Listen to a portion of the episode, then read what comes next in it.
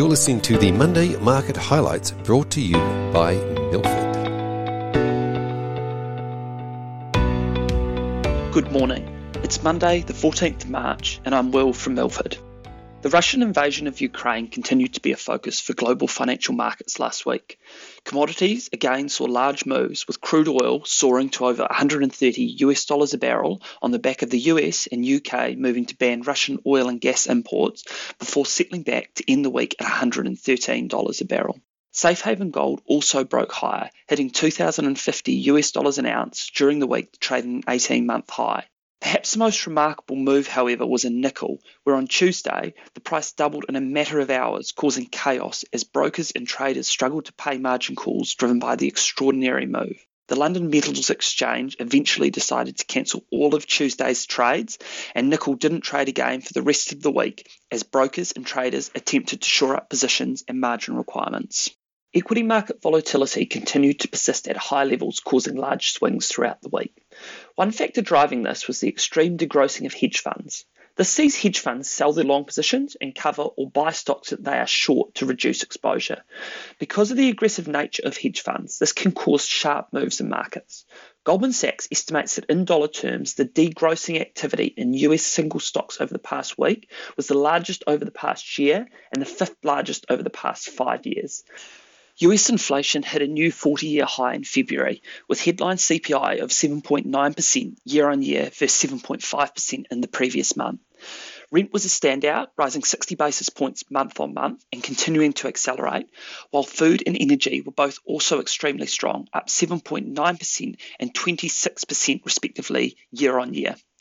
It's also worth noting that much of the recent spike in energy prices due to the Ukraine crisis would not be reflected in this data release, so it is likely we could see another record print in the next month's data.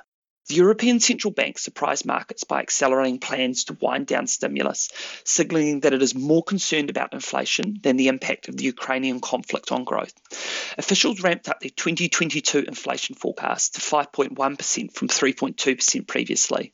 The bank will slow bond buying to 30 billion euros in May, 20 billion in June, and may halt the program altogether in the third quarter. It was, however, cagey about any subsequent rate hikes, but money markets are now betting on a 25 basis point increase in October instead of December.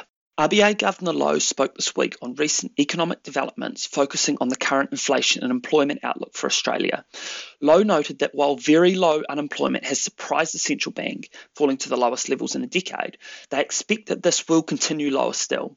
The bank's central forecast is now for unemployment to fall below 4% and stay there into 2023.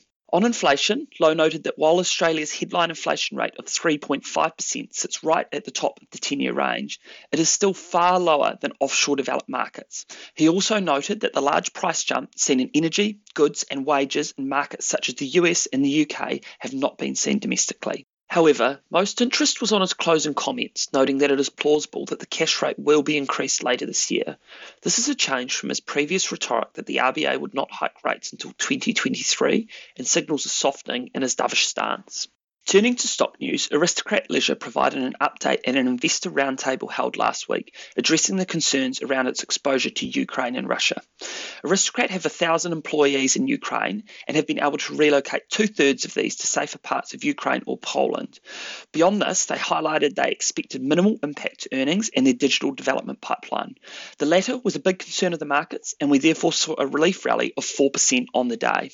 AGL Energy received a revised bid of $8.25 a share last week from the consortium led by Atlassian co founder Mike Cannon Brookes. While an increase from the initial bid of $7.50 to take the company private, AGL rejected the improved offer, stating that the proposal continues to ignore the value that AGL shareholders have through their proposed demerger. It appears that this bid was fairly opportunistic, being drafted before the large recent moves in energy prices. Cannon Brookes tweeted to say that he would now walk away from the proposed takeout. Nickel Mines was caught up in the commodity rout during the week when it emerged that their largest shareholder may have to potentially sell down their 20% stake, which saw the stock end down 25% for the week. The stake is owned by Chinese nickel giant Tsingshan, which was reported to have suffered an $8 billion trading loss on short nickel positions, causing large margin calls from the London Metals Exchange. This caused speculation amongst nickel mine investors that Tsingshan may need to sell their stake to fund these calls. Nickel Mines released a statement saying that Tsingshan has given them assurances they are not planning to sell. However, this did little to allay market fears. In the week ahead, markets will focus on the Federal Open Markets Committee rate decision early Thursday morning. It is expected that the committee will increase interest rates. However, there is debate as to whether this will be 25 or 50 basis points. Post a strong CPI print last week, it may give some support for 50 basis points. However, most expect that the Fed may be patient considering the uncertainty created from the Ukraine conflict. There will also be focus on the forward rate track for further hikes and any comments Chair Powell may make about impacts from the Ukraine crisis. The market currently has 1.6% of hikes priced for 2022, which would see the Fed fund rate at 1.85% by year end. The February Australian employment data will be released on Thursday. This will be a good measure to see how the labour market is tracking after the Omicron affected January data. Analysts expect the unemployment rate to fall to 4.1% from 4.2%. Thanks for listening. We'll see you next week.